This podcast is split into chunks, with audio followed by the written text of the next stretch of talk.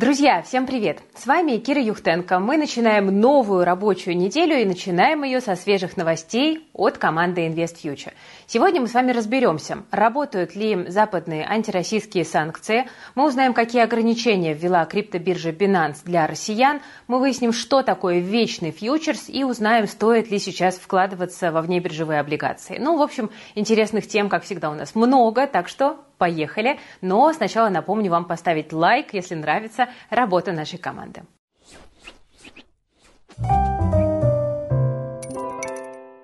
Друзья, давайте обсудим животрепещущую тему, которая в той или иной степени касается каждого из нас. Это санкции против России. Насколько они эффективны и как они повлияли на экономику нашей страны. В Брюсселе уверены, что ограничения работают и приносят ощутимый результат. Так, например, глава евродипломатии Жозеп Баррель в минувшие выходные опубликовал на эту тему целую большую статью. Он отмечает, что санкции значительно ограничили возможности Москвы, отрезали ее от ключевых рынков, вызвали финансовые трудности и ухудшили промышленный и технологический потенциал России. Вот это вот его такое краткое резюмированное мнение. По словам Барреля, в прошлом году беспрецедентно упал импорт из России в Евросоюз почти на 60%, а в первом квартале нынешнего года сокращение уже превысило 75%. При этом, как говорит Барель, экспорт из Евросоюза в нашу страну снизился примерно в полтора раза. Также дипломат сообщил, что по прогнозам Организации экономического сотрудничества и развития ВВП России в этом году сократится на 2,5%. Ну, я напомню, что за полтора года Евросоюз ввел уже целых 11 пакетов санкций против Москвы. Сейчас он работает над 12-м. И в общей сложности ограничения коснулись более полутора тысяч человек и около 250 организаций. Это если вот так коротко санкции в цифрах рассмотреть.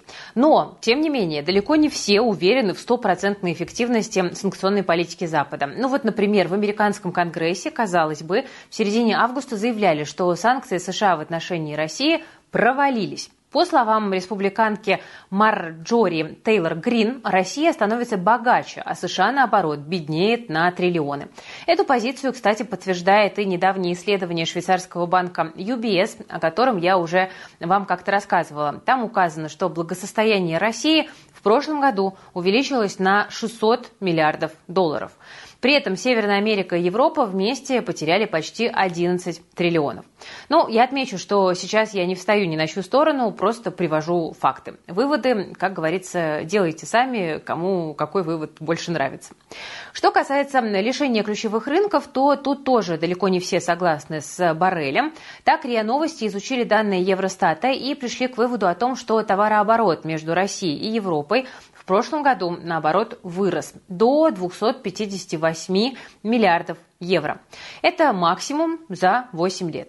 Да, российский экспорт в Евросоюз сократился, но зато европейский импорт к нам вырос на целую четверть. То есть на бумаге как бы запреты, может быть, и действуют, и Барель может о них отчитываться, но кажется, что реальность показывает, что всегда можно найти некие обходные пути. Ну вот, например, несмотря на санкции, Россия наладила импорт западных авиазапчастей. С прошлого мая по нынешний июнь их ввезли на миллиард двести миллионов долларов. Об этом на прошлой неделе сообщило агентство Рейтер. А помните, что все говорили, что российская авиация посыпется. Но кажется, что и здесь какой-то обходной путь нашли. И похожая ситуация наблюдается сегодня и в других сферах. Санкции, они, конечно, обусловили некий первый шок.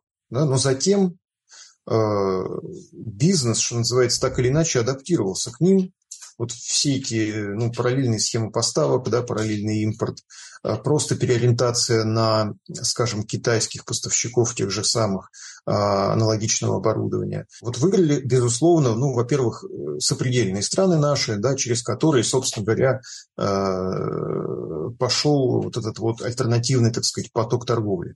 Понятно, что это прежде всего вот Турция, ну и там, я не знаю, Армения, Казахстан, ну и так далее. Да? То есть, а, но более стратегически и более в таком крупном масштабе, конечно, выиграл Китай. Это просто совершенно очевидно. Друзья, как и следовало ожидать, когда Центральный банк повысил ключевую ставку, банки подняли ставки по вкладам. Сейчас положить деньги на депозит можно под 10-12% годовых. Вроде бы выше инфляции, но все равно недостаточно, чтобы рост цен перекрыть. Ну, посмотрите хотя бы, как подскочила стоимость импорта или туризма. Поэтому полагаться только на депозиты не выход. Лучше заставить деньги работать. Например, это можно сделать через краудлендинг, инвестирование в займы растущему бизнесу. При помощи краудлендинга можно получать получать до 20% годовых, это явно выше вкладов, но чтобы инвестирование было комфортным и безопасным, обратите внимание на одну из крупнейших в России платформ, это JetLand. Доход пользователей JetLand выше вкладов и облигаций, но а риски на порядок ниже, чем в акциях. Эксперты платформы JetLand э, присваивают предпринимателям кредитные рейтинги. Для этого они используют модели на основе искусственного интеллекта. За счет этого дефолтность компании на платформе очень низкая, всего лишь 1,35. У JetLand все официально. Платформа является ведущим оператором в реестре Центрального банка Российской Федерации, а также она резидент Сколково. Ну и сухие цифры радуют. С 2020 года индекс JetLand показал рост в почти 71%. Для сравнения, за тот же период индексы облигаций ВДО подросли на 45%. Ну и главное, JetLand подойдет даже начинающим за счет автоинвестирования по одной из готовых стратегий. Ну а уверенные пользователи могут использовать автоинвестирование, настроив уровень риска, диверсификацию и сроки инвестиций под себя. Я инвестирую через JetLand уже больше года. Изначально ожидаемая доходность была около 12-13%, но чем больше компаний оказывались в портфеле, тем лучших результатов я достигала. Сейчас у меня на счету более 200 тысяч, а доходность портфеля поднялась до 17% процентов. Хороший результат. Сейчас, вложив 1 миллион рублей, можно получать до 200 тысяч рублей годовых. Ну а тем, кто зарегистрируется по ссылке в описании, JetLand на месяц даст дополнительные 8% годовых к первой сумме пополнения. В прошлом году товарооборот России и Китая вырос почти на 30% и составил 190 миллиардов долларов.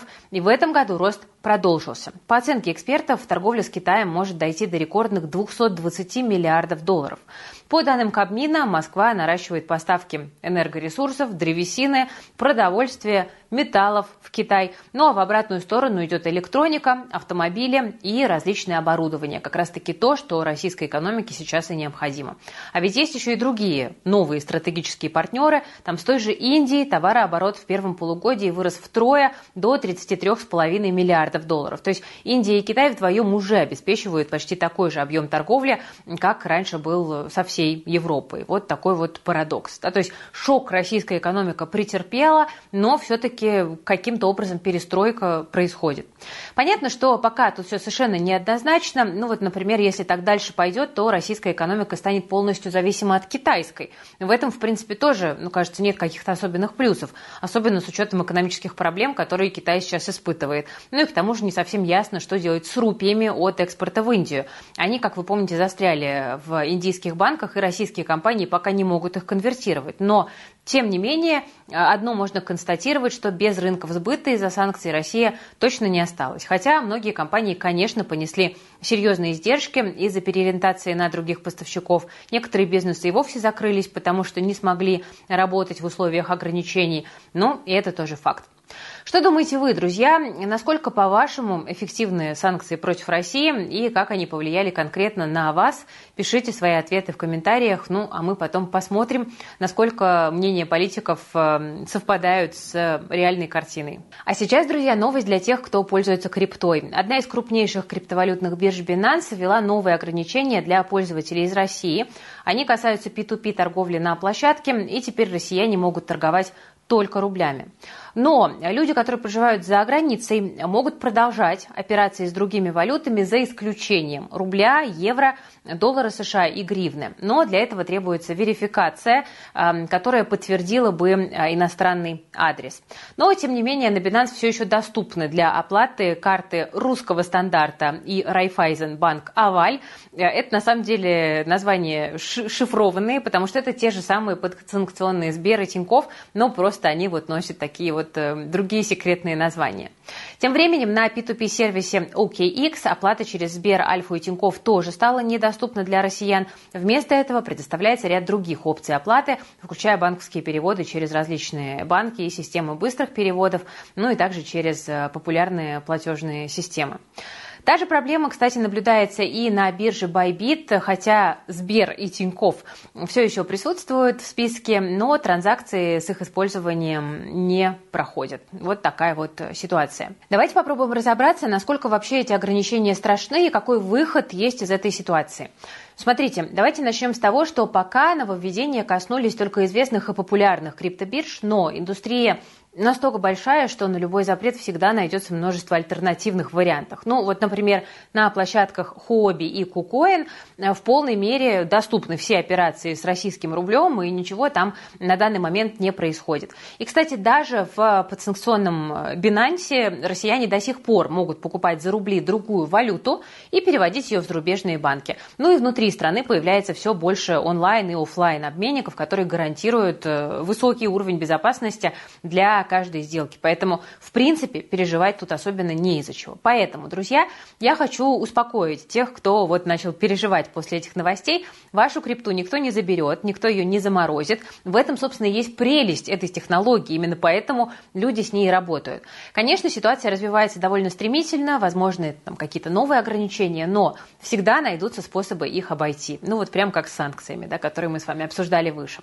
Ну а, например, студентам нашей Академии InvestFuture на курсе «Крипта. Новая реальность». Вообще даже не пришлось из-за этого переживать, потому что наши эксперты э, большие молодцы, они всегда очень оперативно такие ситуации разбирают и подсказывают, как лучше действовать. И к ним, в принципе, можно прийти с любым вопросом по криптовалюте. Ну, в общем, друзья, крипта – это все еще выгодный и удобный инструмент. Несмотря на все ограничения, спрос на криптовалюту огромен. Просто нужно знать, как с ней работать, к кому обратиться за помощью и как адаптировать свои действия в мире, который меняется.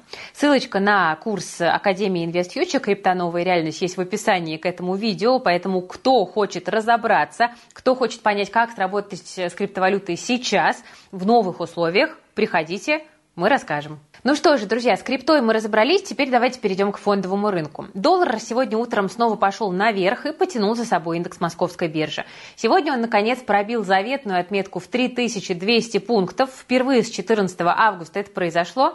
За день рынок вырос почти на полтора процента. Российская нефть Юрлс сегодня торгуется сильно выше потолка, по 72 доллара за бочку, и на этом фоне плюсуют почти все нефтяники. Также в зеленой зоне у нас уютно расположились металлурги и большинство машиностроителей. В лидерах роста сегодня у нас Норникель и НЛМК. Также в топе Мосбиржа, Global Транс и Сбер. В течение дня в списке лучших фигурировал Полюс. 29 августа золотодобытчик собирается отчитаться за первое полугодие. Аналитики что говорят? Они ждут существенного роста выручки и прибыли по компании. Возможно, будет рекомендация к выплате дивидендов. Э, так что э, очень-очень ждем новостей от компании. Вообще, надо сказать, что в последнее время российский рынок толкали именно дивидендные компании. Это Сбер, Роснефть, другие. Но на бирже часто стоит обращать внимание не на те бумаги, которые в фаворитах, а на те, про которых все забыли. И вот сейчас для России это как раз-таки акции роста. У нашей команды есть несколько идей о том, что может выстрелить, когда вот это вот дивидендное ралли закончится. И всего этих идей три. Мы их развернем, опишем и опубликуем в нашем телеграм-канале IfStocks в течение недели. Первое выйдет уже завтра, так что обязательно заходите и подписывайтесь на IfStocks. Если вдруг вы еще не подписаны, ссылочка на канал есть в описании к этому видео. Он у нас классный и полезный для инвесторов. Но тем временем на рынке скоро появятся новые интересные инструменты, потому что в сентябре Мосбиржа собирается запустить два новых вечных фьючерса на свой индекс и на сахар. Пока они доступны только для валютных пар доллар, евро, юань, а также для золота. Что это вообще за зверь такой, вечные фьючерсы? Ну, смотрите, этот инструмент был позаимствован на самом деле с криптобирж. У классического фьючерса всегда есть дата исполнения – после которой происходит поставка актива. А у вечного такой даты нет. Это такой однодневный контракт, и он ежедневно автоматически продлевается на один день. То есть поставки базового актива происходить не будет. Да, вагон сахара вам никто не привезет, э, не переживайте. Ну, в общем-то, и не надо, да, сахар есть вредно. В итоге, вечные фьючерсы довольно популярны. С прошлого апреля 30 тысяч инвесторов наторговали ими более чем на триллион рублей. Тогда возникает вопрос, что тут не так? Смотрите, есть такая аксиома. Дериватив должен быть привязан к основному активу. На крипторынке это реализуется через смарт-контракты. Ну а классические фьючерсы э, можно продать получив в обмен актив. Вот это все сближает цену актива с ценой э, фьючерса. Ну а теперь давайте возьмем для примера вот вечный фьючерс Мосбиржи на курс доллара. К чему он привязан? К расчету вечернего клиринга, что отражает разница между стоимостью фьючерса и курсами, а как бы ничего. Но если московская биржа со временем поправит методику расчета вот по таким всем фьючерсам, то может у нас получиться очень даже годный инструмент, особенно для нашего волатильного рынка. Если интересно, можем э, рассказать про вечные фьючерсы поподробнее, вы маякните в комментариях. Еще один любопытный инструмент для тех, кто хочет диверсифицировать свои активы. У нас появляется Мосбиржа. Скоро разместит на своей платформе финуслуги народные корпоративные облигации. Вообще, народные банды – инструмент сам по себе не новый. На площадке уже есть бумаги регионов, Калининградская область, Москва. Но сейчас сюда хотят допустить и компании. Речь идет только об эмитентах, у которых есть наивысший кредитный рейтинг – тройное А. Давайте попробуем разобраться, вспомнить, в чем отличие от обычных облигаций. Ну, во-первых, они не торгуются на бирже, они продаются только напрямую в личном кабинете финуслуг.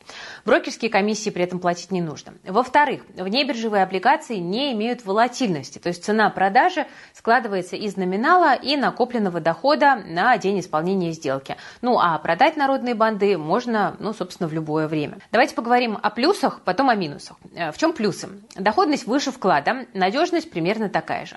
Сделку совершить даже проще, чем через брокерский счет, и не надо волноваться из-за изменения цены. Вроде бы классно, но что тут не так? Финуслуги заявляют, что их доходность опережает вклады до 9,5% годовых против примерно 7,5% у банков. Но тут, друзья, спрятался подвох – Площадка сравнивает свои облигации только с краткосрочными вкладами в топ-10 банков, а другие банки могут предложить более высокие проценты, от 10 там, до 11,5. Кстати, ликвидность-то у народных бандов слабоватая, и это существенный минус. Так что, если вы давно инвестируете в облигации, те же ОФЗ, то, скорее всего, новая придумка финуслуг вам вряд ли нужна. Ну, а если вы только хотите попробовать, то почему бы и нет. На наш взгляд, этот инструмент – это такая просто альтернатива вкладам для новичков, но не более. Так что мой вам совет от души – лучше разберитесь нормально в облигациях, покупайте через брокера, чувствуйте себя более свободным. Ну и еще давайте поговорим о рыночных новинках. Национальный расчетный депозитарий тут собирается запустить аналог банковской системы платежей для ценных бумаг.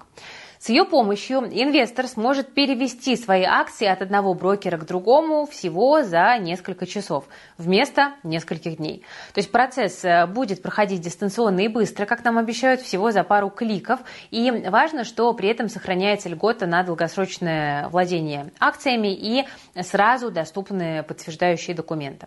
Вся информация из депозитариев, э, как говорят, э, переходит к принимающему брокеру, сама. Автоматически это будет происходить. СБП для акций собираются тестировать до конца этого года, а в начале следующего планируют подключить первых игроков. По данным коммерсанта, это будут Атон, Альфа, Сбер, БКС и МКБ. Представители рынка считают, что сервис будет пользоваться спросом, потому что его давно ждали. Ну и в условиях э, санкций он может стать таким довольно удобным инструментом для того, чтобы свои активы э, бодреньким образом переносить. Но, правда, тут есть одна проблемка. Брокеры пока как бы не особенно охотно присоединяются к разработке, но уже звучат предложения обязать брокерские компании подключаться к СБП для ценных бумаг. Так что Возможно, этот сервис имеет шансы стать по-настоящему массовым. Поживем, увидим. Кстати, друзья, помните, я где-то примерно месяц назад рассказывала, что в Госдуме предложили разрешить использовать э, мат-капитал для инвестиций. Ну вот, мол, некоторым квартира прямо сейчас не нужна, и эти деньги лежат, пролеживают без дела, а так они могли бы приносить э, пассивный доход, поэтому давайте разрешим мамам и папам инвестировать. Идея-то, в общем-то, хорошая, да, портфель на мат-капитал можно прикупить приличный. Тем более, что его размер размер могут еще и повысить, как оказывается, потому что депутаты предлагают увеличить выплаты на первого ребенка до 756 тысяч. За второго и третьего хотят переводить по миллиону. Авторы законопроекта считают, что мат-капитал нужно индексировать вместе с инфляцией. И вот тут с ними ну, сложно не согласиться. Да? Почему бы и да. Если посмотреть на рост цен на многие продукты, на многие услуги, индексация очень нужна. Вот у нас тут вторичка в России подорожала на 2%, это произошло меньше, чем за месяц. Аналитики ЦИАНа говорят, что это рекордный прирост с марта прошлого года. Раньше цены прибавляли меньше процента за месяц. В исследовании поучаствовали 16 городов-миллионников, ну а также Московская и Ленинградская области. Средняя стоимость квадратного метра во вторичке теперь составляет 130 тысяч рублей. Дороже всего в столице – 310 10 тысяч рублей. В Питере чуть-чуть больше 200 тысяч. Цифры, конечно, довольно пугающие, но есть надежды, что они начнут снижаться. Ключевая ставка выросла, и многим уже просто не потянуть такие дорогие ипотеки. Ну и рынок по стоимости уже перегрелся, поэтому ажиотаж скоро должен спасть. Продавцы уже переживают, что э, спрос уйдет в пользу новостроек, так что уже к октябрю цены могут э, стабилизироваться. Вот пока такие ожидания. Тем временем для любителей фондового рынка в Барселоне появился бар с любопытной концепцией. Он называется Dow Jones Bar, и цены на алкоголь там меняются каждую секунду. Это зависит от э, действий э, отдыхающих. Ну, в общем, все как на бирже. По всему бару развешаны мониторы, бегущие строки с актуальными котировками там всех видов э, напитков, они меняются. И, соответственно, чем выше спрос на какой-то напиток, тем дороже он стоит. Ну, а если брать что-то непопулярное, то посиделка может обойтись очень даже и выгодно. Но есть минимумы и максимумы цены. Так что вот можно с друзьями, например, запампить цены на мохито. Я подумала, знаете, а какой вот подобный бар можно было бы организовать в России? И да простят меня все присутствующие, но я как инвестор с замороженными активами все-таки вот не могу не позволить себе такую горькую шутку. Мы можем сделать, например, СПБ биржа бар или НРД бар или там Юроклир бар, да, и как вам нравится больше, кого вы считаете виноватым. И в этом баре вам будут наливать напиток, но отдавать его не будут. Он будет просто стоять за барной стойкой, он будет стоять там неделями, а вы будете на него смотреть и мечтать.